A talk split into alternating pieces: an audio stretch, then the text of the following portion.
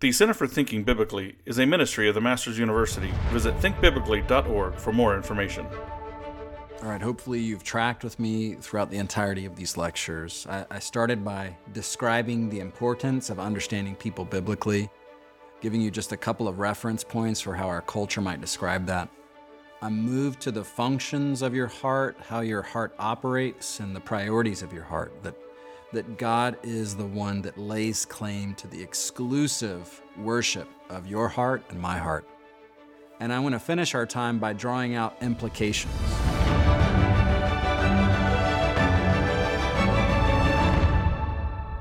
You see, if we can ad- agree on a theology of people, on our anthropology, what we believe about the heart, then some of these implications will be the low hanging fruit that we begin to pick as it pertains to people. The first thing that I want to start with is that when we understand people biblically and the heart biblically, that is central to Christian worship. You see, Matthew 22, the passage that we read in our last lecture, it informs us that we are to love God with every ounce of our being. That totality of who we are is for God. Romans 11:33 says, "For from him and through him and to him are all things." I have to get that right. You see, Christian worship is not an either or. Either I do these things or I have a heart that wants to please God. It's a both and. I do these things because I want to please God. We err when we go either direction, when we say, you know what? Just focus on the heart. Focus on your thoughts, focus on your loves, focus on what you're really wanting. Don't worry too much about your actions. That's not as important.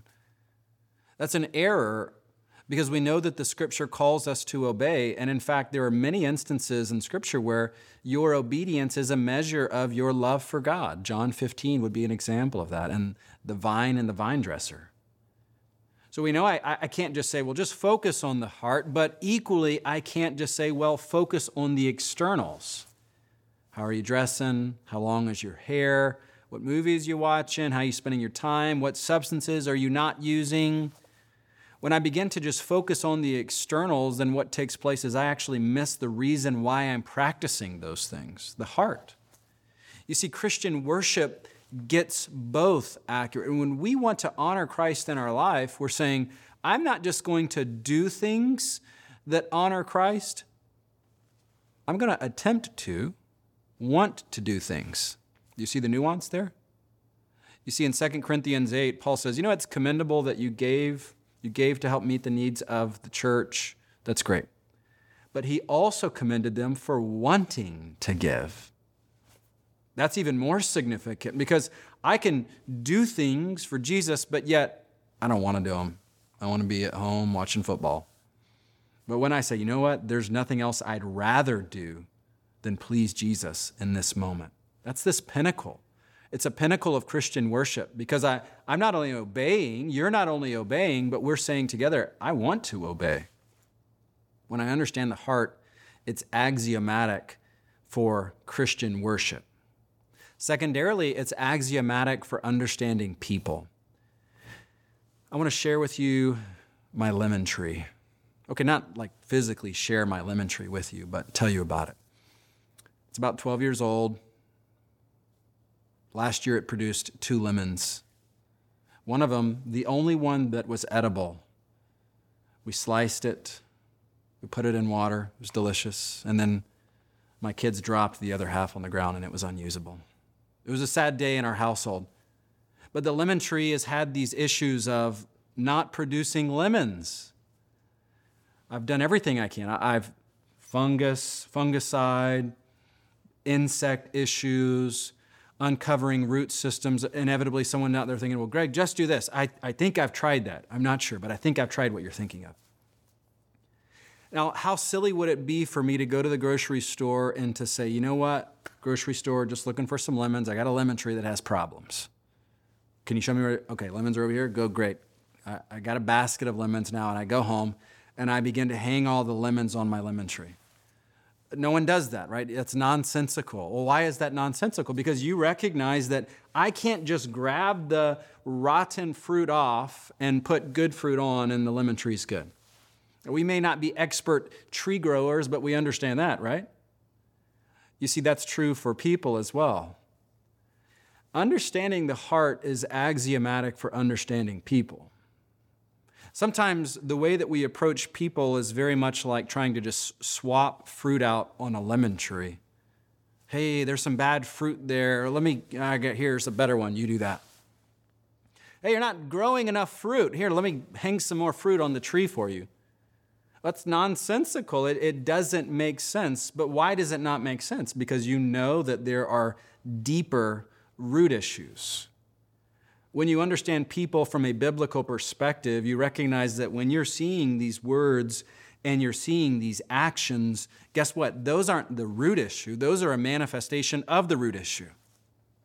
That I, I, I can't say, well, let me just get a new fruit and hang it on there for you. I just say, well, we got to talk about what's going on at the level of the soil, of the water, of the nutrients. And when I begin to address that, guess what changes? Well, the fruits change. If I don't understand the heart, I become the lemon stapler guy, the, the one that's just trying to swap out maybe the bad, the fruit that I don't want, just trying to swap that out with the, the good, the fruit that I do want. But I'm not truly getting to the heart. I'm not truly getting to the root issue here. So, this faulty categorization or just a, a, flat out wrong categorization of people that isolates their behaviors, their actions, their words, their thoughts, and it doesn't connect them back to their immaterial man, to their heart, it's just wrong. It's just a wrong understanding of man. One of the things I tell my students regularly if we understand people incorrectly, then we will help them incorrectly. Okay, I briefly alluded to that earlier. If I don't understand you, then I will actually not only fail to help you, but I could actually help you in an unhelpful way. If I don't understand you, I can't help you. You see, I would say that understanding the heart is central to caring for people. Well, why is that? Because no matter how good intentioned I may be, if I don't understand you and what makes you tick from a biblical perspective, I'm not going to be helpful to you. I'm not. I'm going to miscategorize, I'm going to misdiagnose, I'm going to come up with wrong solutions. You see, because wrong perspectives about men lead to wrong methods in helping man. Wrong perspectives about man lead to wrong perspectives in helping man. I'm a biblical counselor. I mentioned that at the beginning of this series. Biblical counseling often stands in contrast to secular psychology, a whole field of individuals who are making prescriptions and recommendations about man that are based on faulty anthropological conclusions. This is just wrong. That's just not an accurate way to describe people. So, if you have a faulty anthropological conclusion, you have wrong beliefs about man, then what happens? You begin to set up structures for caring for man that are just wrong. They're unhelpful. It's not accurate. That's not the way that we work. So, why does it matter that we get an understanding of people right? Well, it matters in part because if we're going to help people, we really have to understand who they are.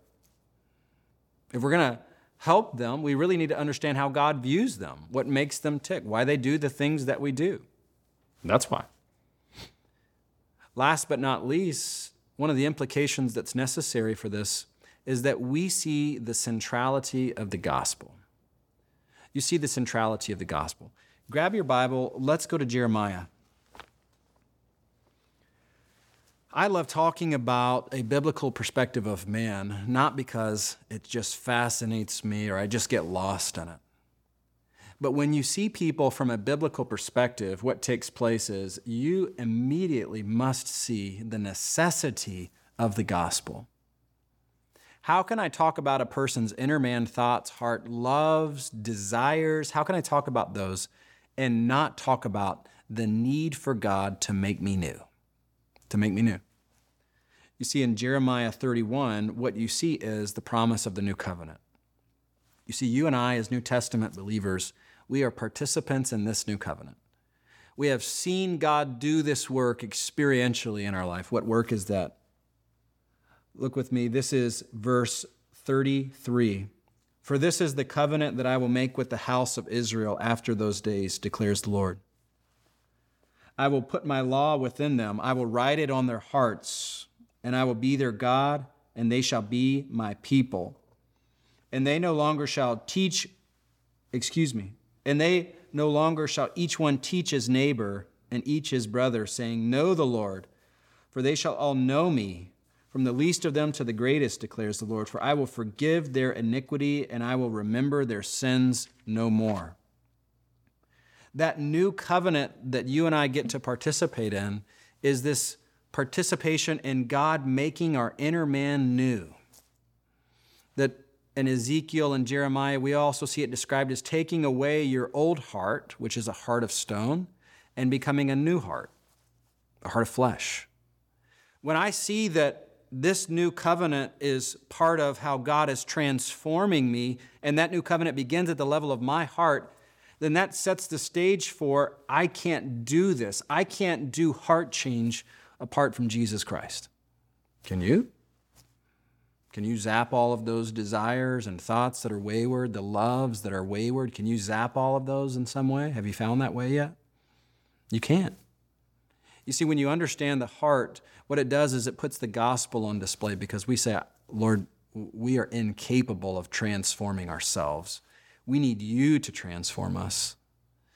The gospel becomes on display because now I see that if the heart is the center of the issue, if that's really what makes me tick, it's really what describes why I do the things that I do, then I need Jesus.